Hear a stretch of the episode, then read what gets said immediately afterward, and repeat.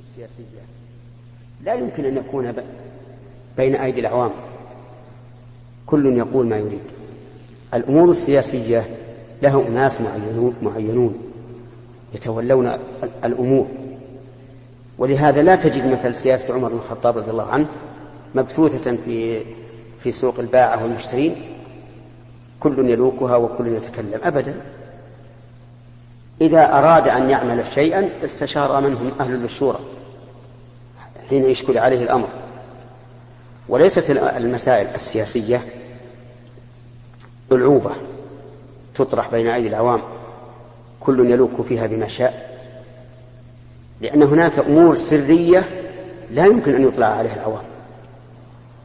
يتصرف الحكام فيها حسب ما يرون فيه المصلحة والواجب على الحاكم أن يقدم ما فيه مصلحة المسلمين الذين ولاهم الله عليه ولهذا قال الله تعالى مشيرا إلى هذه المسألة وإذا جاءهم أمر من الأمن أو الخوف أذاعوه يعني نشروه. ولو أنهم ردوه إلى الله وإلى ولو أنهم ردوه إلى الرسول وإلى أولي الأمر منهم لعلمه الذين يستنبطونه منهم. فجعل الله تعالى للرأي أناسا يعرفون ويستنبطون الأشياء وينظرون في العواقب. فأنا أوافق على أنه لا ينبغي لنا أن نجعل مجالسنا في الأمور السياسية لأنه لا فائدة من هذا إطلاقا إلا أنه ربما يأتي إنسان بصورة صديق ويتكلم بما يوغر الصدور على ولاة الأمور حتى يحصل تحصل فرجة بين الشعب وولاته ويحصل بذلك شر كثير. وهو قد يتظاهر بمظهر الصديق وليس بصديق ولكن في قلبه شيء على الولاة فيريد أن ينفذه ويفرج عن صدره. وقد يكون صديقا يريد الخير ويريد الإصلاح لكن لم يعرف كيف الطريق إلى ذلك.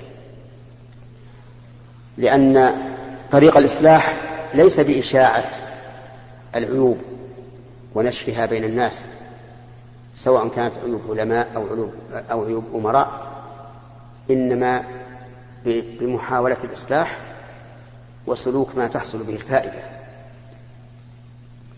فأرى أن اشتراط عدم التدخل في السياسة أرى أنه جيد وأنه مما يوجب أن ينصرف الناس إلى عبادة الله وحده وإلى تحقيق التوحيد.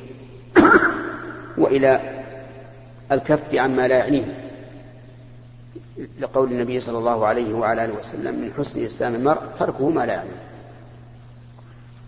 الثالث والرابع الأمر بالمعروف والنهي عن المنكر يعني مشاكل المجتمع وهذا خطأ.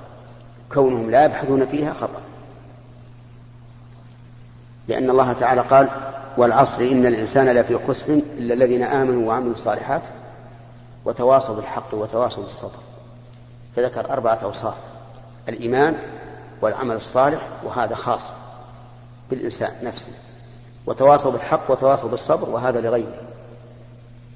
فلا بد من أن نبحث المشاكل الاجتماعية من أجل أن نقوم بحل هذه المشاكل وإصلاح ما فسد ولم ما تفرق وما أشبه ذلك لكن بطريق موافق لما جاء في الشريعة لا بطريق العنف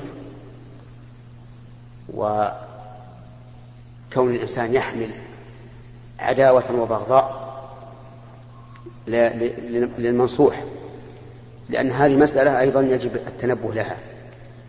أنت إذا رأيت رجلا يعمل عملا سيئا وهو مؤمن لكنه عاصي لا شك أن